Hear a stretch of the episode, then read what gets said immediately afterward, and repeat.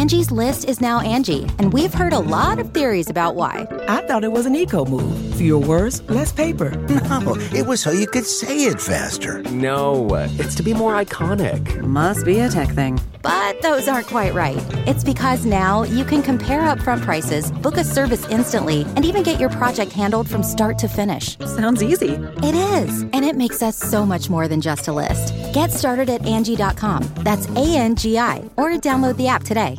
This little light of mine, I'm going to let it shine. This Ben Joravsky Show Benny J bonus interview is brought to you in part by the International Association of Machinists and Aerospace Workers, Local 126 and District 8, the International Brotherhood of Electrical Workers, Local 9, the International Union of Operating Engineers, Local 150.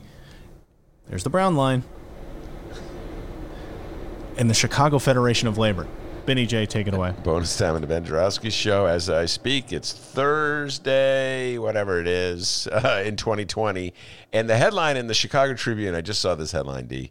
Uh, indoor dining set for return to Chicago. So that's sort of where we're at on this day. We're about ready to go to restaurants. Let me see here. Okay, I just made a reservation for tomorrow. okay, we're going to go. All right. We'll be uh, dining in. Uh, so anyway, that's what's going on in the world. Uh, as we do in all bonus episodes, I ask my distinguished guest to introduce him or herself. So, distinguished guest, introduce yourself. This is independent journalist Dave Glowacz. I report on local government. Uh, and that would be Chicago. That's correct. Thank you very much, uh, Mr. Mueller. Uh, Dave Glowacz, otherwise known as Mr. Bike, ring, ring. Uh, when he used to come on the show to talk bicycling, he'd have that bell, but um, no bell, Dave. You got to bring that bell back, all right? Well, when are we going to talk about bicycling again? And I went for a bike ride today, earlier today, but uh, yeah. Oh, yeah? But we. So here's a question for you. Did you wear a mask while you were bicycling? No. Excellent question. Thank you for asking that. I did not wear a mask. I. I just oh, don't, I shouldn't admit this because Mayor Lori Lightfoot might come. Uh oh, that could be her. Well, Sorry. Well you, know, well, you know, my sister, who is my older sister, who's a pharmacist, mm-hmm. I was talking to her the other day, and she's in Colorado. And she was like, she was kind of adamant. She says, "What is with all these people bicycling wearing masks? What, the, what do they think they're, you know, they're moving 20 miles an hour? What the hell, you know?" So she was pretty, uh, she was pretty miffed that that people would expect her to wear a mask while she's riding her. Well, I've heard. Uh, I, okay, just so everybody knows, I wear a mask whenever I go into any public, um, as you're supposed to. You know, store. I, th- I went to the dentist today wearing a mask. I even wanted to wear the mask. That must have made it really hard for your dentist. Hello. That was the joke I was going to do, but you said it uh, first. Uh, and but, did you go at two two thirty?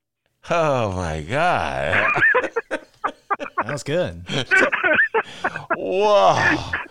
Dave Glowacz at Zanies.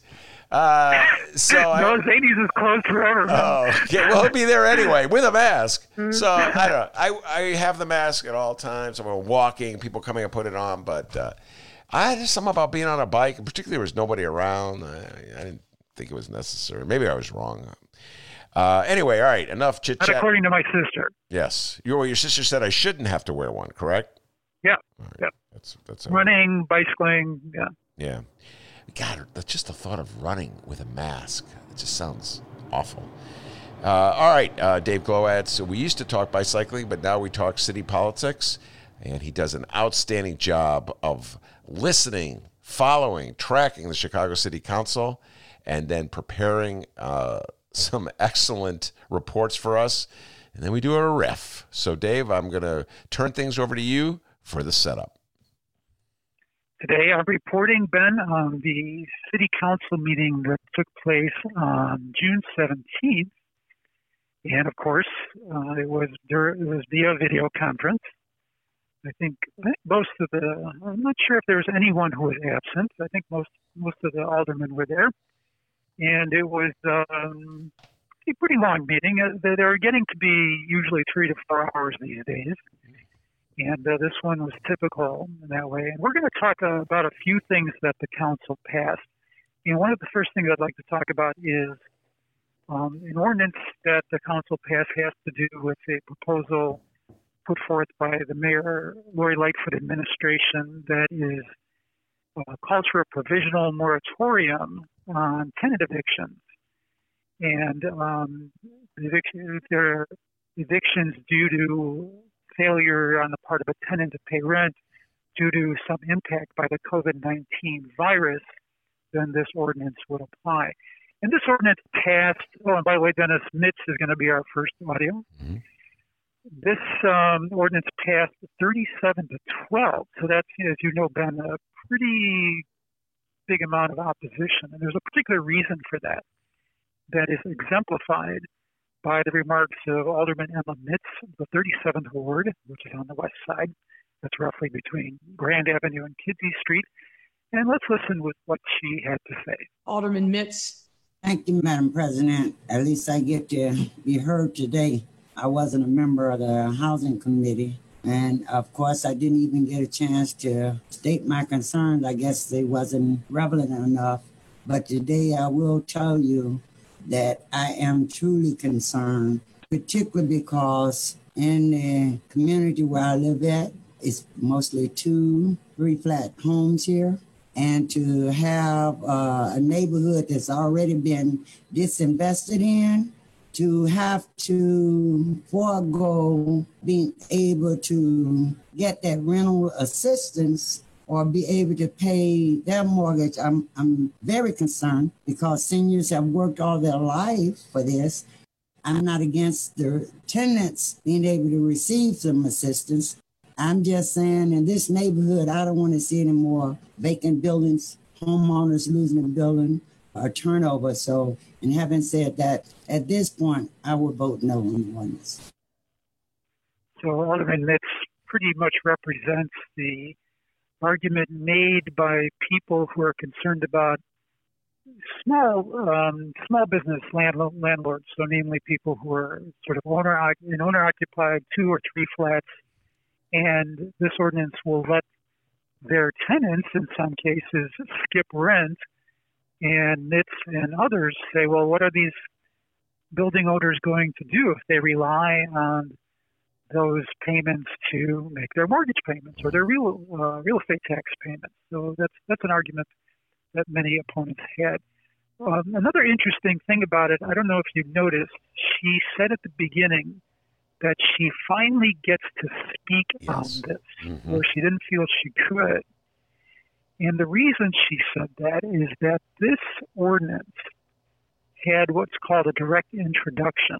In other words, what often happens is when the administration is sponsoring an ordinance, they will usually, or often, introduce it at a city council meeting, like the one we're talking about, and then it gets assigned to a committee, and the text of it gets disseminated in advance. That didn't happen this time. This thing got directed by, um, um, introduced uh, two days before the city council meeting. There was a housing committee meeting so that's what Mitts is talking about. Is like, you know, this all happened pretty quick, and uh, I didn't get a chance. So that's um, that's one of the things that she's not happy about. Mm-hmm. Do you have any other clips uh, uh, dealing with this particular issue that you you want Dennis to play right now before I weigh I in? You, you do or, you do or do not. All right, let me ask you a question on this one. So it's thirty-seven to twelve. Now this is interesting. Uh, so people should follow the, following this at home. Emma Mitts uh, as Dave has said, uh, is an alderman from the West Side, and she was a very close ally of Mayor Rahm Emanuel. Uh, and this, her, the fact that she is willing to vote against the mayor is just a, one more indication of how the Chicago City Council uh, is what feeling its oats uh, in the age of Lori Lightfoot. Now, I welcome this, Dave. You know, you and I've had many conversations about uh, my belief that aldermen should feel uh, as though they could speak out against the mayor. Uh, we call it democracy. We call it small d democracy. Now, Emma Mitts is the alderman. Follow me, this everybody. I'm going to go back in time. Who is championing the police academy? She wanted a police academy put in her ward. Uh, the property was purchased with TIF funds. I believe Dave and I have talked about this in past shows. Uh, and uh, she prevailed and she prevailed over the opposition, which was just like the the the emerging voice of opposition on policing issues in the city of Chicago. If you remember the, these debates, Dave, that went back to I think it was 2017 or 2018, and Chance the Rapper. That thing still that thing still hasn't been built either. That well, welcome to TIF. Uh, that that's a whole other story. TIF projects that are delayed in being built. Uh, so in, in, in effect, it was a big symbolic issue because the argument articulated in that debate was the the argument that Chance the Rapper was the most prominent uh, person who was uh, putting this issue forth. Is that why are we spending money? Building uh, a training facility for police, so effectively spending the money on police, when we have so many other compelling needs, not the least of which is uh, mental health. So, you know, we close mental health facilities and we're building, instead, spending money building a new training center for police. So, symbolically, that was an offensive uh, contrast. Emma Mitts uh, spoke up for that training center. She said her neighborhood needed it, and uh, she got the votes to pass it overwhelmingly uh, in the in the I think Carlos uh, Ramirez Rosa may have been the only vote against it in the uh, in the face of Chance the Rapper and many opponents. So it's just interesting, Dave. Here we are at a a year or two later, a new era, a new mayor, and she's speaking up for residents in her ward. I would just point out that there might be more money in the kitty to help landlords in two flats deal with a loss of rent because of a pandemic. There might be more money for assistance if we weren't dedicating money uh, into TIF program to build a police center. That just throw that out there, Dave. A guy who never forgets anything, just throwing that out there. Which has exactly been an argument made by opponents to this ordinance that if they they say that you can do this rental assistance. I mean, it should be done. I think uh, everyone listening to this uh, at the moment we're doing it would agree that that's a good thing. But why not, as you say, couple it with uh, landlord assistance so no, you know, so nobody gets screwed. And uh, one more thing is that maybe Alderman Mitts is pissed off that that, that academy has not been built yet. So she's she's uh, getting back. Well, shall we move on? Yes.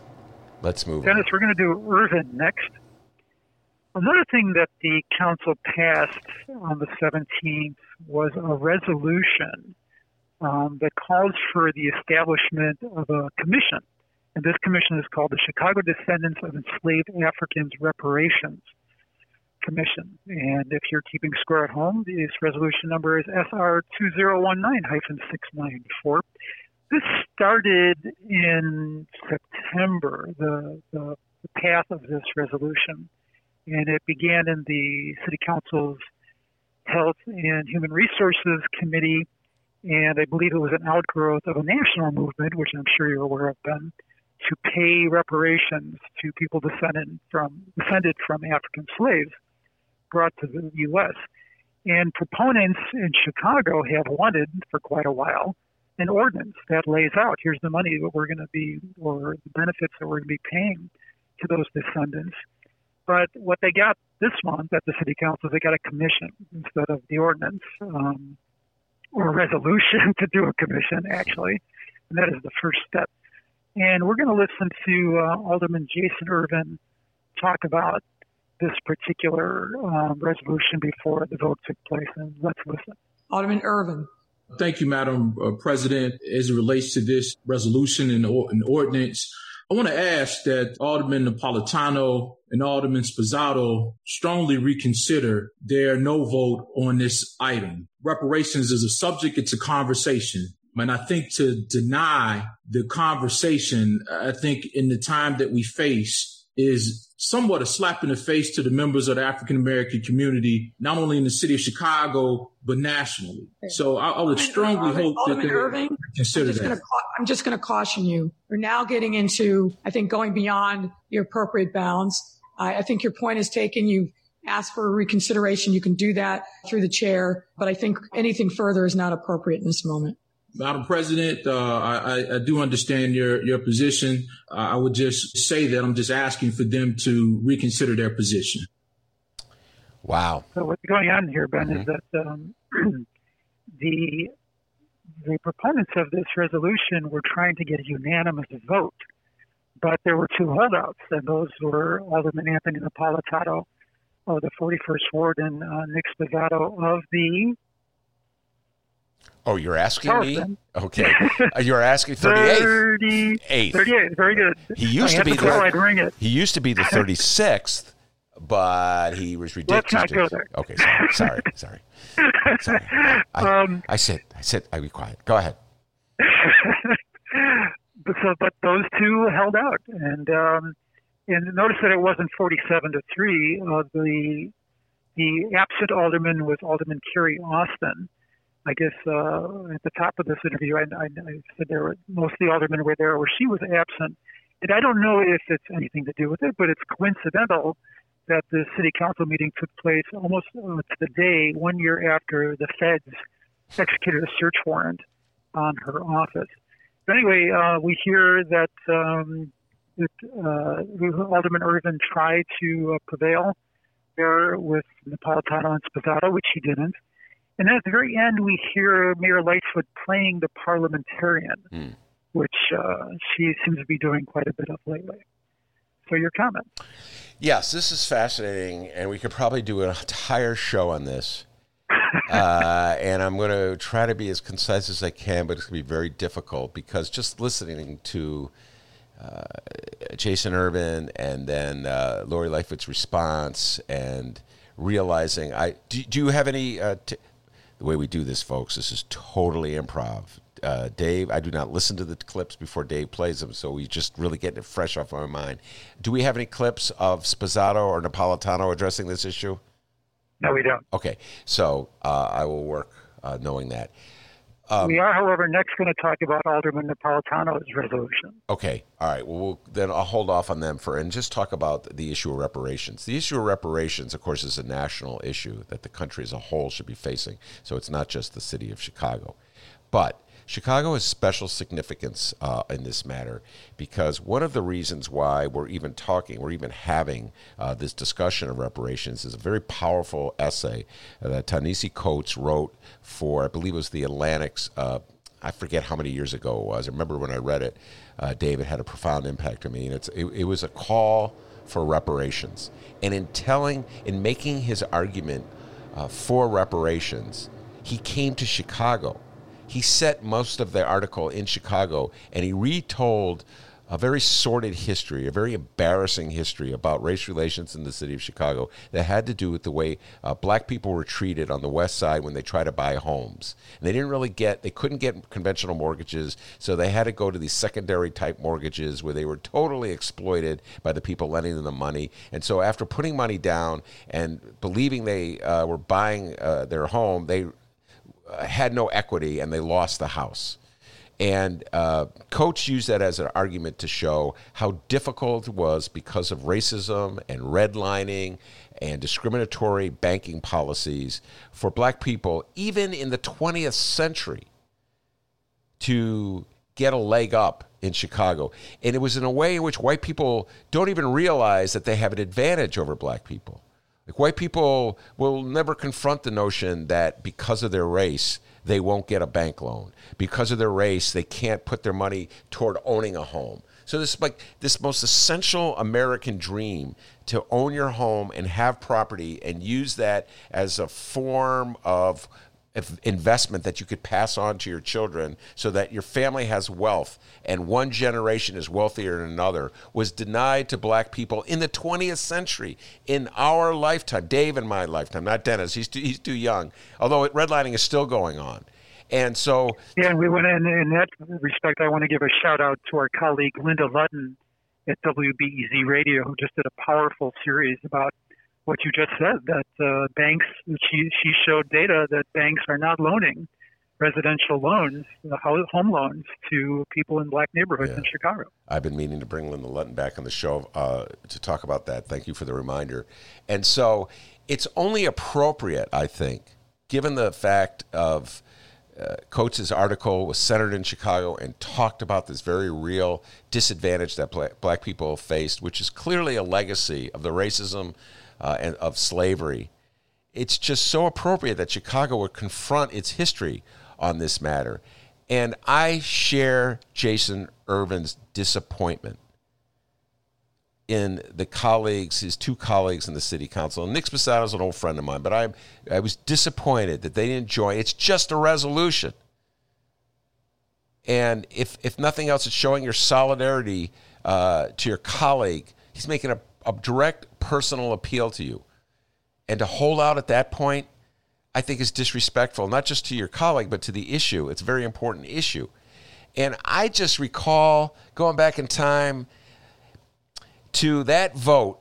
And, and Dave, you and I have talked about it, and I think you were at the hideout when Scott Waguespack talked about it. The pressure Scott Waguespack, Alderman Scott Waguespack, took when he was a rookie alderman in the Chicago City Council to be one of the 50 aldermen lining up to vote for that cockamamie Olympics, uh, where the city was basically agreeing to sign over a blank check for Mayor Daley's Olympics. And they put so much pressure on him because they wanted a 50 to nothing to send a message to the International Olympic Committee that Chicago was willing to bankrupt itself.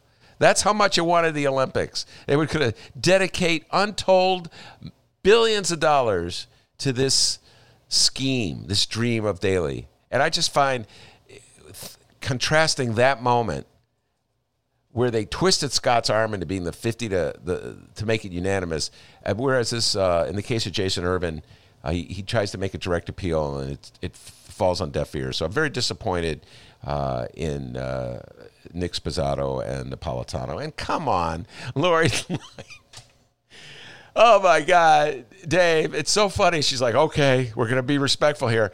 You have you heard the the exchange between Lori Lightfoot and uh, uh, our good friend Raylo? Have you ever heard We're that? We're going to talk about that. We're going to talk about that. Okay, all right. So, given that exchange, I want an answer. Yeah. It's not something you ignore. I think you're 100 percent full of shit. Yeah, there you go. Okay. Anyway, that's my thoughts. Uh, I'm with you. Well, this is a perfect segue mm-hmm. to the next audio segment. Dennis, we're going to do King next. I don't. I really don't have much to preface. She also, Alderman Sophia King of the Fourth Ward, also made comments about this uh, commission um, resolution, and let's hear what she had to say. Yeah, I've noticed that in the middle of a pandemic, people are protesting all over the world, putting their lives at risk because they're trying to squash an even larger and more pervasive and contagious virus another virus that renders us unable to breathe, especially when a knee is on our neck, a virus that we all know called racism. A racism that emboldens a woman in Central Park to weaponize her whiteness to let a black man know that she can essentially have him killed simply by calling the police. I had to think about that for a while, but that's really what it was a racism that allows Tulsa, Oklahoma to be blown up by a racist government, and then for that history to be essentially erased from the history books. A racism that continues to allow for the disenfranchisement of Black and Brown people in our city. So I'd like to challenge members of the city council on Juneteenth or whenever to learn some true history, especially about African American history and the contributions and the dissemination of wrong information and the murder at the hands of really your ancestors, white people's ancestors, so that you can serve your constituents better, so that you can serve our city better. We will not truly heal as a city until we recognize and continue to put policies and resources in place that mitigate the systemic racism that still exists and that white people have benefited from and continue to benefit from you can't say that we had nothing to do with the decisions of our ancestors and yet continue to benefit from the atrocities of your ancestors. It doesn't work both ways. Well, and you uh, echoed Alderman King, or she echoed you in uh, your previous point. Yeah, and I would I would take it one uh, one step further. Very uh, powerful uh, remarks she was making, and she was addressing uh, the larger issue of race relations in this country. I'll take it back to Chicago. And white people, whether they realize it or not, are also victimized. Not, of course, nearly as much as black people, but this insane legacy we have of racial fear and prejudice has worked against white people. And Dave, when I first moved to Chicago in 81, the city was it was about 10 years after Matt. You know this because you're from Chicago. Dave is actually from Chicago. He's a real Chicagoan, born here, went to high school here, everything. You Did know. you by my accent? Yes, a very Chicago accent from the Northwest Side, Weber High School, with Mike The Northwest Krzyzewski. side. I, was, I, grew, up on the west side. The West Side, Northwest Side, but the high school's on the north. Anyway, the point is, is that you know, you saw how neighborhoods changed. You know what the history of panic peddling is in this city. The first uh, integration lasts for as long it takes the first black family to move on the block and the last white family to to sell and haste and flee. There are a lot of white people who were panicked out of neighborhoods, sold their homes probably for less than they're worth. So it's obviously w- white people in Chicago are aware on some level of the legacy of racism in their city. To pretend that they're not, uh, that it doesn't affect them, I think they're kidding themselves. Well, Ben, you said that you you were talking about the the cost to white people, and I think that yes, white people may feel that this um, these episodes in the 20th century into the 21st century has costed them, but I don't think they see it quite the way that perhaps you and I see it, where they see themselves as victims not of racism, but victims of different people coming into their neighborhoods. They don't that yeah, they definitely I think feel like many feel like they are victims, but not in the way that you and I you and I are talking about. I don't think. Yeah, well, there were. Um, you go ahead. Go ahead. No, I was just going to say there were when uh, I don't know if this generation is still around, but when I first moved to Chicago, I did many interviews uh, with white people, uh, w- white ethnics, as that the as that group was called back then, which I always thought was funny. Uh, that, that this was white ethnics as opposed to any other white people. Aren't they ethnic too of some kind? But anyway, whatever. Be that as it may, uh, and I heard many tell about uh, being the victim of panic peddlers. Uh, that was a common uh, a theme. In fact, there were uh, programs uh, instituted on the northwest and southwest sides of Chicago to uh, quote unquote protect people from panic peddling realtors. Insurance programs that would guarantee the value of a home in the case of a black family moving onto the block. I mean, this is the history of race in real estate in the city of Chicago. It impacts black people the most, absolutely, but it also impacts white people. But those white people were panicked not just over the loss of the value of their homes; they were uh, panicked over being surrounded by the other, the people not like them. Yes, that's true. That's that in their minds. Yes, you're right. You're Yeah. right. Dennis, we're going to do Hairston next. Well, this this conversation that we're having about racism and the effects of racism in Chicago leads very well into what we're going to listen to next. And several things happen this month in June that set the stage for what we're for what we're going to hear. Um, this argument around, or this uh, this um, conversation, this national conversation around race, has dovetailed or has led to a national conversation to what's called defund the police.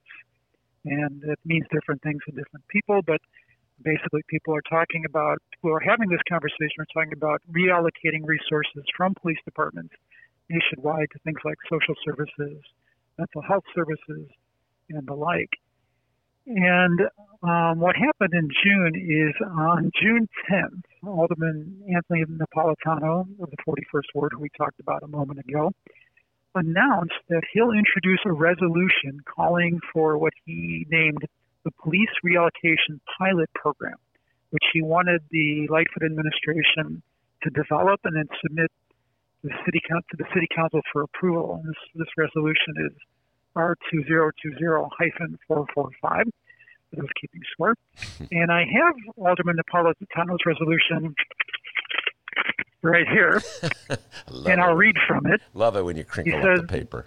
It says the program will allow each individual alderman to choose to forego all or a portion, but no less than 50%, of Chicago Police Department personnel, services, and resources allocated to their respective ward for the duration of the program, and any CPD resources deferred from wards as part of the program will be evenly distributed, perhaps he should have said redistributed, across all non participating wards before the program begins. And at the end of the program, the mayor and police superintendent will, will furnish a report detailing violent crime statistics by each ward. So that he announced that he was going to uh, um, introduce that resolution on June 10th as sort of uh, an obvious pushback against this defund police narrative. The very next day, on June 11th, Mayor Lightfoot held a press conference where she was outraged by a revelation by Congressman Bobby Rush that he had video recording from a campaign office of his that's on the south side. It's at roughly the Dan Ryan at 55th, Garfield, where it shows about a dozen police officers hanging out in the campaign office for what he said was four to five hours on this video, while, according to the mayor, there was looting going on in this shopping mall.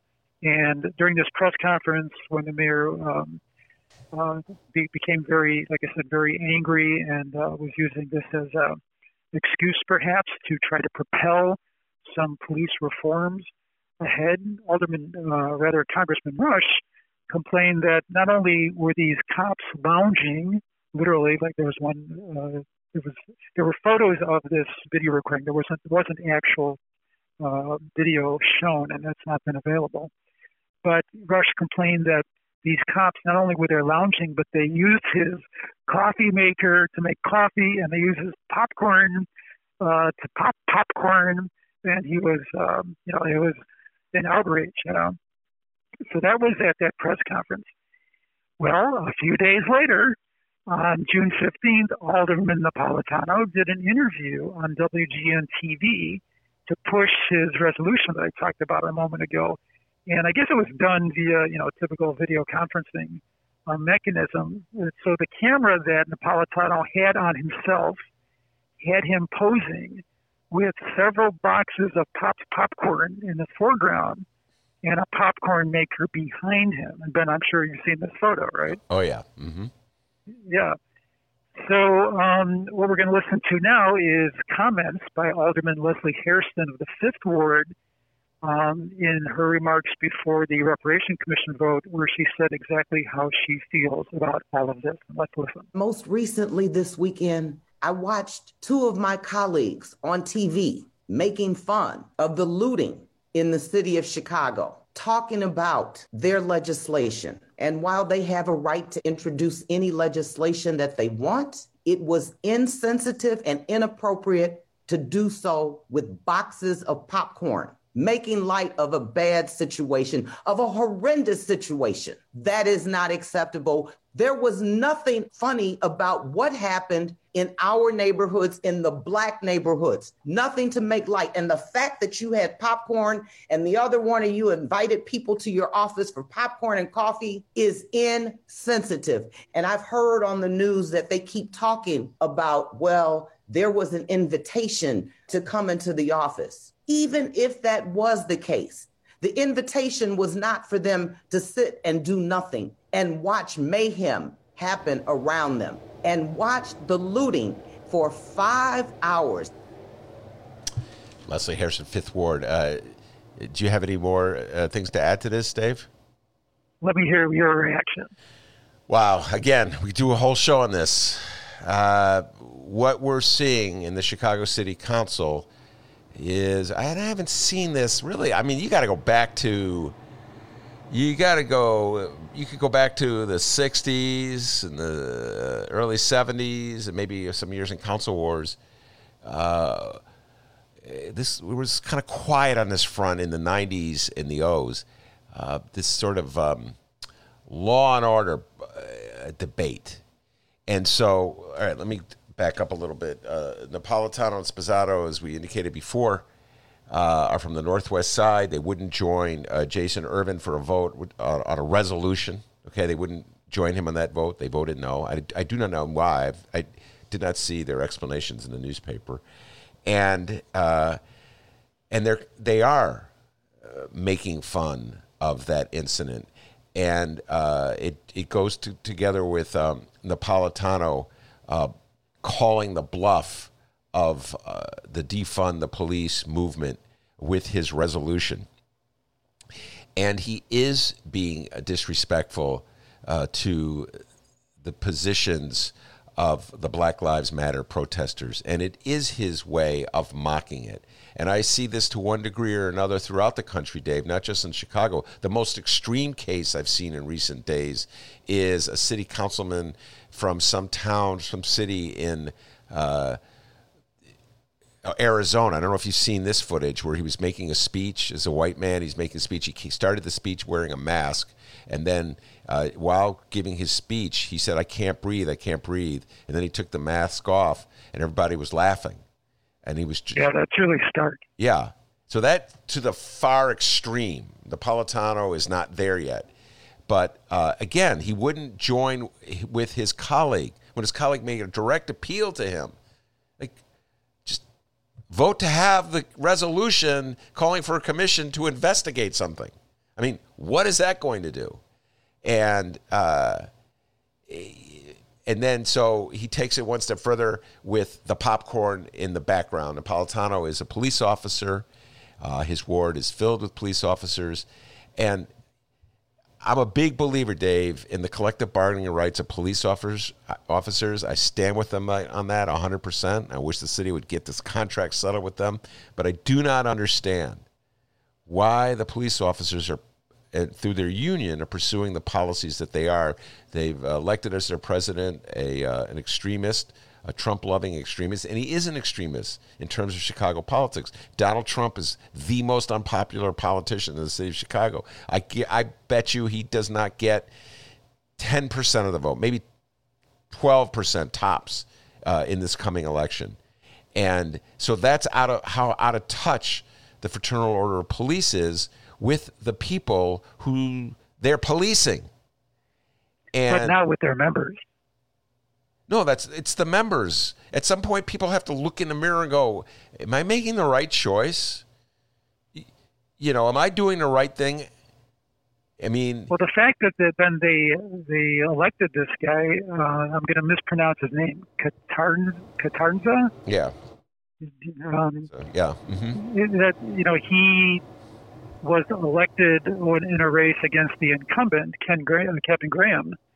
And arguably, I think most people would agree with you that the, the winner of that race was the more uh, politically conservative person, but he won by a pretty wide majority. Well, let me just go one step further.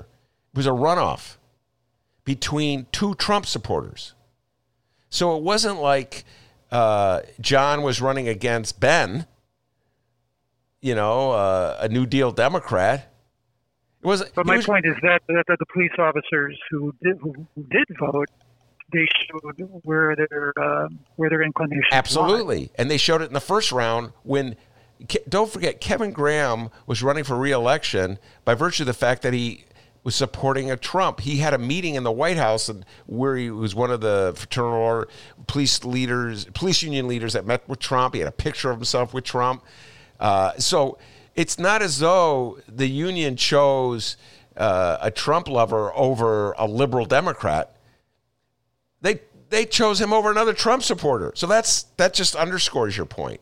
And I this is just me talking. It just as a strategic point, I think it might be work uh, to police officers' benefit if they try to be a little more accommodating with the people in the city of Chicago, at least politically speaking, at least symbolically. They obviously don't see it that way. And Napolitano is uh, expressing their disdain for the the prevailing political views in the city of Chicago, where most people, you know, are sympathetic uh, to victims of police brutality. And our and he's not alone. He's not alone, Ben. It's interesting to note that there are nine co-sponsors on this resolution for the reallocation pilot program, and let me read them to you. Okay, and I'll go into that. It, go ahead. They're from all they're from all over the city. Yes.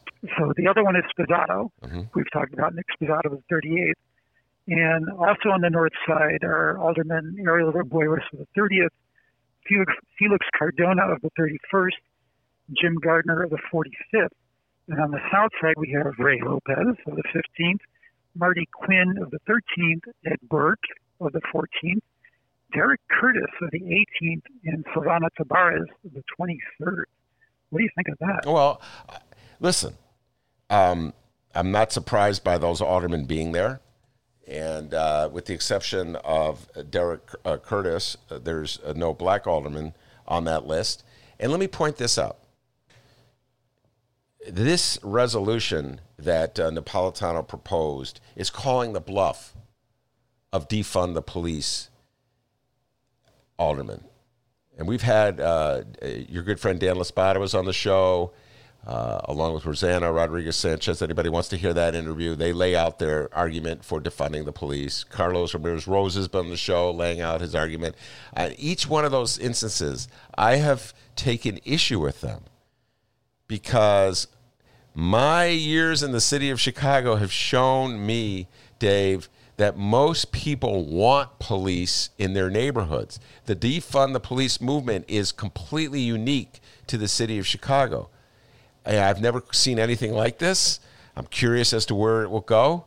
My guess is uh, is that ultimately, if you had to uh, get, it would not prevail in the city council on a, a, a vote. Uh, Napolitano knows that. He's sticking the needle in with that thing, with that resolution, and uh, it's politics. It, and by the way, just just think about the the resolution itself it gets at sort of the same issue that's at stake with the um, the vote that just took place with the city with the board of education regarding police and schools. His resolution doesn't say to uh, let's say Carlos Ramirez-Rosa in the 35th ward, okay, uh, you could take the money that was allocated to police and spend it on mental health facilities or social workers or people to go to door to door during uh, really hot days when there could be violence. No, their resolution says if you don't want police, you'll lose them. You lose the money that's dedicated to them, and we'll take them. So, the point of the quote unquote, and that I think the name is is is a awkward name, and uh, it it undercuts their message. But the point of the defund the police movement, as you said, is to re- reallocate money. So it's not just okay not spend the money. It's instead of using money for police officers, use money for social workers or mental health workers. So when you just say, all right, you don't want, we, we'll call your bluff. You want to defund the police? We'll take your police money. But they're not going to give you money for mental health workers. you know what I'm saying? So yeah, it's unfortunate with this um, cops in schools or school resource officers issue that the administration and the Chicago Teachers Union can't uh, instead of debating about whether or not to renew this contract of, that allows police to be in schools, that they can't sit down, you know, get out of the get out of debating in the media, and uh, just sit down and, and try to come to a compromise like the one you're talking about, Ben, where you know if you give up the cop in the school, that you can use that money for something else. It seems like a really reasonable compromise to me but I'm not. I don't sit on that at that table. I I, um, I share that with you, and I'll, when Stacy Davis Gates was on the show last week, we I was asking her about that. I do not understand why uh, Mayor Lori Lightfoot uh, and Stacy Davis Gates cannot work together. Yeah, and, it is just it is just so nuclear all the time, and it's always like it's always running at ten, you know, at the, at the top of the scale, and it's just it's I, I read a. You probably read this too. There was a letter to the editor in one of the the Times of the Trib recently from a, a high school student who said, you know, enough. Why why can't why can't the adults in the room get it together? You know. Oh, and by the way, on this resolution by Sposato, I can tell you what happened to it. Mm-hmm. Um, so it, it was introduced uh, for committee assignment at the city council meeting. At the end of the meeting, and the city clerk designated as being um, uh, taken up by the Public Safety Commission, at which point there was a parliamentary maneuver by Alderman Andres Vasquez of the 40th Ward, who said, no, I want it to go to the Committee on Budget and Government Operations, which means, as we talked about in a, in a previous interview, it went to the Rules Committee, where many ordinances will to die. So, which ordinance so, went? Uh, uh, are you talking about that one? This was the, re- the police re- relocation uh, ordinance. Okay. Well, uh, yes. so one of the progressives used, you know, used the old machine tactic of sending it to rules. Well, if it if it comes out of rules, then we know that Mayor Lori Lightfoot's joining up with uh, Napolitano to really stick the needle in. Uh, but yeah, my well, guess. Speaking is... of which, actually, mm-hmm. Dennis, we're going to do Lopez next. Um, there was an ordinance from the last city council meeting that did get sent to rules, got stuck there, and it gave the rules committee an opportunity to meet and get it out of committee. Oh, yeah. This was a, a Lightfoot administration um, they call it a tenant protection ordinance, which is different from the one we just talked about. This one uh, um, mandates notification of tenants when a landlord is about to kick them out. And opponents of the ordinance had protested that it wasn't, it didn't go far enough. So anyway, it got uh, sent to rules by a parliamentary procedure at the May City Council meeting. So what we're going to listen to now is uh, the chair of the Rules Committee, Alderman Michelle Harris, was giving a report on that very thing, and um, there was some technical thing that happened. I think I've mentioned in the past that aldermen don't hold a roll call vote for each proposed ordinance. They often take a vote early on, early on in the city council meeting, and then for subsequent proposals, they invoke that first vote. And for this particular measure that Harris brought up, she proposed to do that, but someone pointed out that the council had actually not taken an earlier vote, and it made for a sort of entertaining moment. And let's. Madam, Madam President. Yes, I'll I would have to amend my report because we actually used the, the most favorable roll call vote from finance. So I think that's what's proper. Um, okay. Alderman uh, would amend your, your motion, and then we will take a roll call vote. So there's a motion to um, amend my report. So I think we, we will have a, uh, a roll call vote on that. So the motion, the, the vote is on a motion to amend the Madam, Madam Rules Committee. Again, Hold on, sir. Please, if you could, just be polite enough not to interrupt. Just a moment. Let me finish speaking. I see that your hand is raised and I will call you, but we can't have people just talking out of turn because it will devolve into chaos. And if you would please be courteous enough to allow me to finish, I would very much appreciate it, Alderman Lopez. Proceed, Madam President. Oh, thank you so much. I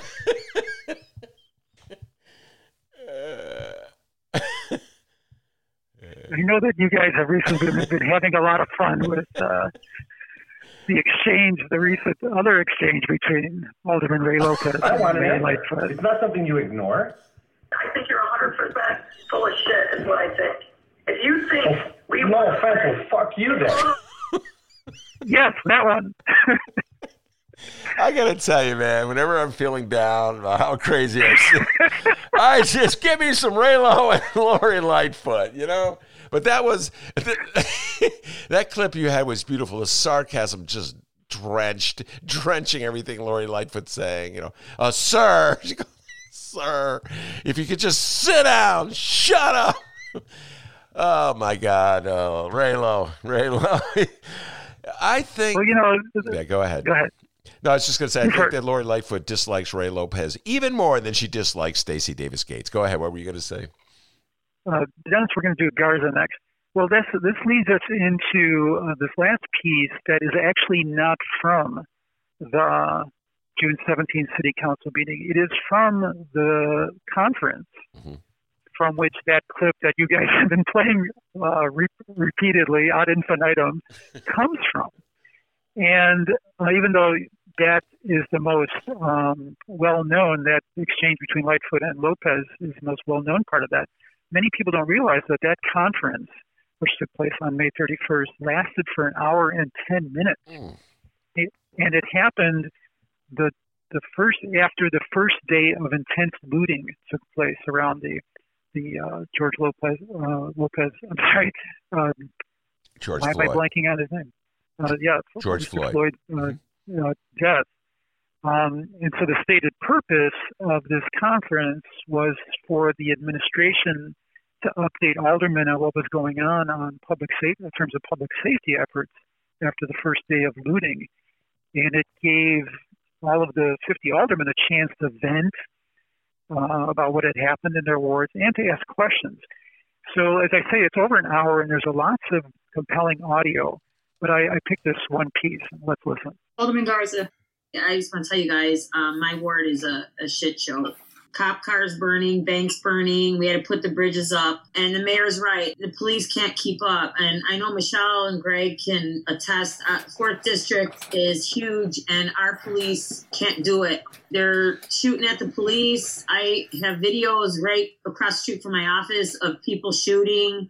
Sorry, I I've never seen the likes of this and I, I want to tell you, this kicked off in my ward this morning at about 11 o'clock. It wasn't a protest. It wasn't anything like that. It was about 40 people that showed up in the dispensary lot. And a dispensary, most of you guys know, it's like Fort Knox getting in there. There was people trapped inside. They were break trying to break down the front door, and they were calling the police. Police couldn't get there fast enough the employees had to escape out the back door and they got in. I, they got through four doors, full of bulletproof glass. They cleaned the place out and then they just went from 85th and Commercial all the way down to almost 91st Street. And now they're by my office on 106. They're in Hegewisch. We had to close the roads coming from Indiana into Illinois. I've never seen anything like it. I I'm scared. I you know, this is broad daylight. I don't know what night is going to bring. My question is, what are we going to do for tomorrow? I, you know, sorry. I, I, I. No, it's, listen, Sue, it's, I can't tell you how many, many times I've cried today. Okay, you, down. You know, here's, it's I'm sorry. Horrifying. These, some these businesses are brand new. I mean, we, sorry.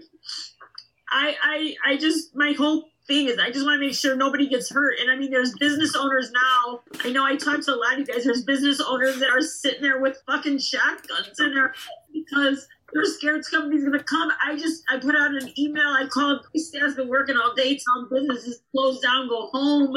Please don't stay open.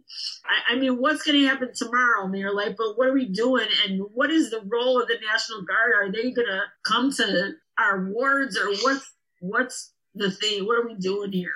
Sue, first of all, you're expressing, I think, sentiment that a lot of us feel. This is something that we've never experienced before. It's hard for me to wrap my mind around people destroying their own neighborhood.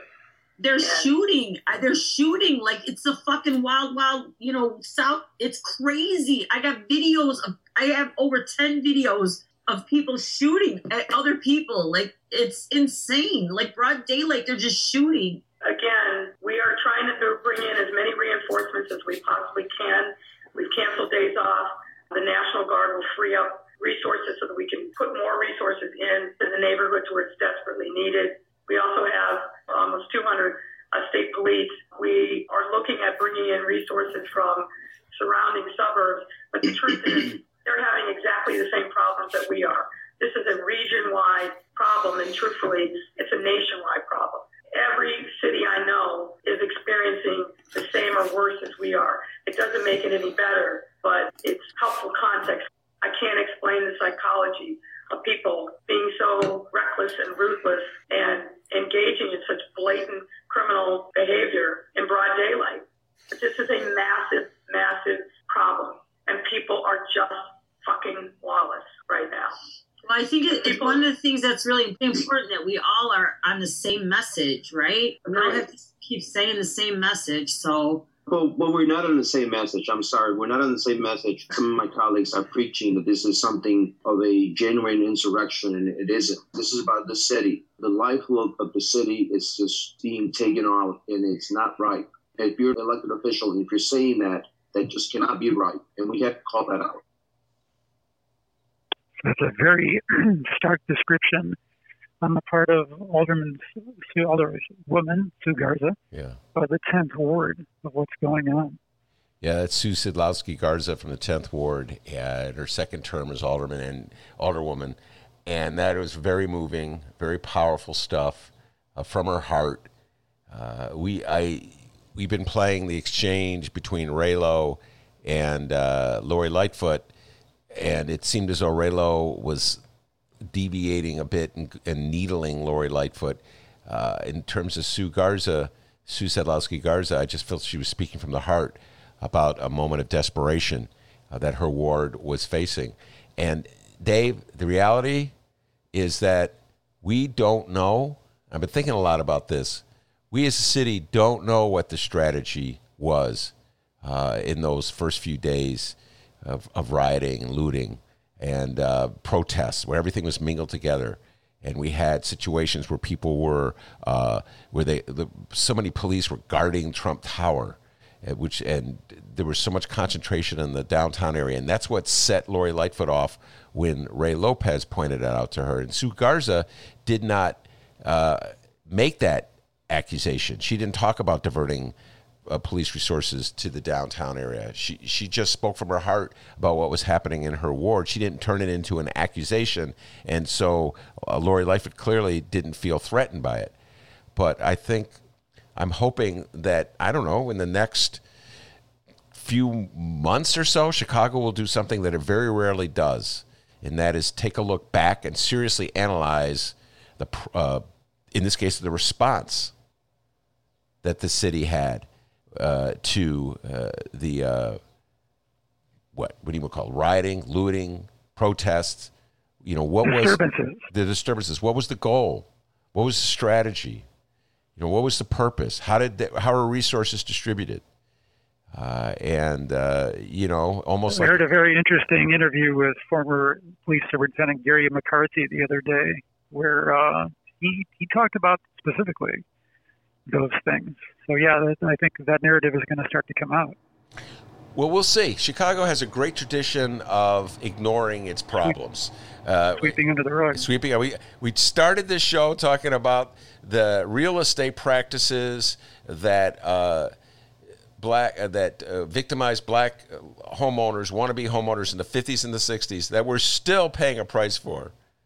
You know what I'm talking about? So I'm not going to put money down on the city doing a very systematic effort. I hope it were to happen, but I think already people are sort of pushing it aside and, and moving on. Well, you know, we do have some outside scrutiny being brought to bear. The woman who is the uh, monitor for the Chicago Police Department consent decree uh, has agreed, reportedly, to take a look at. In some ways, I'm not sure how uh, all encompassing her look is going to be, but in some ways, she's going to look at how um, how the response of the police department was to some of these disturbances. And uh, she's not under control of the administration at all, as far as I can tell. Well, I welcome that. I, I welcome that. That uh, yes, not to be under the control of anyone, be as independent as you can. And there was I just read an article. I think it was a Jill Lepore article in the New Yorker about the tr- grand tradition in our country, not just Chicago, but in our country, of doing uh, investigations, reports, and studies uh, after unrest, disturbances, riots, uh, and then completely ignoring the reports. You know, once they're done. And she was in particular talking about the Kerner report, the famous Kerner report that was produced in the yeah. aftermath of the '67 riots. So we'll see what happens. One more point about the yeah. One more point about this particular conference that we listened to an excerpt from. Um, you know, Ben, you and I talked to aldermen pretty regularly. And over the past year, I've heard aldermen say repeatedly that they don't get enough dialogue with the Lightfoot administration.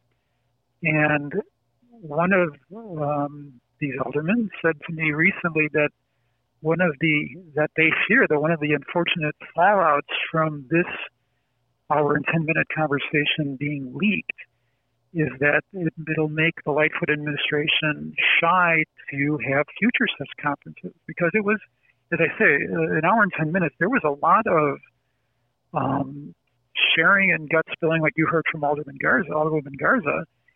And I think it's just from a good government perspective, I think it's helpful when our elected officials get together and figure stuff out, you know? And um, so that that's a possible downside of all this stuff being um, uh, publicized. And you know, there's a whole other issue whether it was even legal to have that meeting, uh, whether it's in violation of the State Open Meetings Act, which I won't get into. But uh, yeah, I, I, do understand this uh, this fear on the part of some that this will uh, make it harder for that dialogue to take place in the well, future. Well, that would be the typical Chicago reaction. That that, Oh, yeah. that, would be the, the typical Chicago reaction. Oh, Circle the wagon. transparency, less transparency. First of all, the meeting, meeting was illegal. I don't know. And I don't look. Sue Sadlowski Garza poured out her heart. She was real. She was who she is. You know, uh, she's come on my show and dropped the f bomb. So you know what I mean. She's known to drop the f bomb. What's the big deal? Uh, so I, I, if if alderman and the mayor, the lesson they take from this is to have less transparency and less cooperation, then that's just a classic Chicago. I can't believe that's the that's what they're taking away from this, Dave. Well, you know, they they regularly do have aldermen. The, the administration going back, you know, as, as far as you or I can think, probably in terms of mayoral administrations, have always had mayoral briefings with aldermen, but they're generally of groups of around a dozen, as mm-hmm. far as I can tell. You know, there's six to ten. And if I recall correctly from the Open Meetings Act, it's 14 or 15 of elected representatives in a room is what triggers the requirement for it to be a public meeting. Mm-hmm. So somebody in the law department at the Life administration was out to lunch on this one because uh, that you know that that requirement of you know an open meeting being after a certain size is reached, I don't think is an obscure rule. Yeah. No, I don't, and I uh, and uh, it's not an obscure rule at all. And I do recall uh, Daley and Rahm being a little more careful on this front uh, when they did their little meeting, and I didn't like them when they did them. I remember uh, meetings about the Olympics in the Daley years. They made sure there's like seven guys in a room. All right, is that okay with the Open Meetings Act? You know, again, it's the things they do to avoid following the law uh, is uh, the part of the problem. So. Well, that's all I've got today, Ben. Well, that's uh, you did quite a job. That's a great job. The, the, listen, that's the people cheering for you. Thank you. Uh, Thank you. I Next city council meeting is on uh, July 22. Okay, uh, I should have done Mark this. your calendars, folks. July 22nd, so we'll bring you back for that. I should have done this at the outset. I apologize. Dave, give information where people can uh, find the stories you write and the uh, uh, the recordings you drop, all that good stuff. You can find my reporting at Inside Chicago Government on your web. That's chigov.com. If you want to find my stuff on Facebook, go to Facebook. Excuse me, Facebook.com slash InsideGov, and on Twitter, follow me at chigovt. All right, very good. Dave Glowacz, thank you very much. I'm Ben Joravsky. Take care, everybody. Look around. You can find cars like these on AutoTrader. New cars, used cars, electric cars, maybe even flying cars. Okay, no flying cars, but as soon as they get invented, they'll be on AutoTrader. Just you wait. AutoTrader.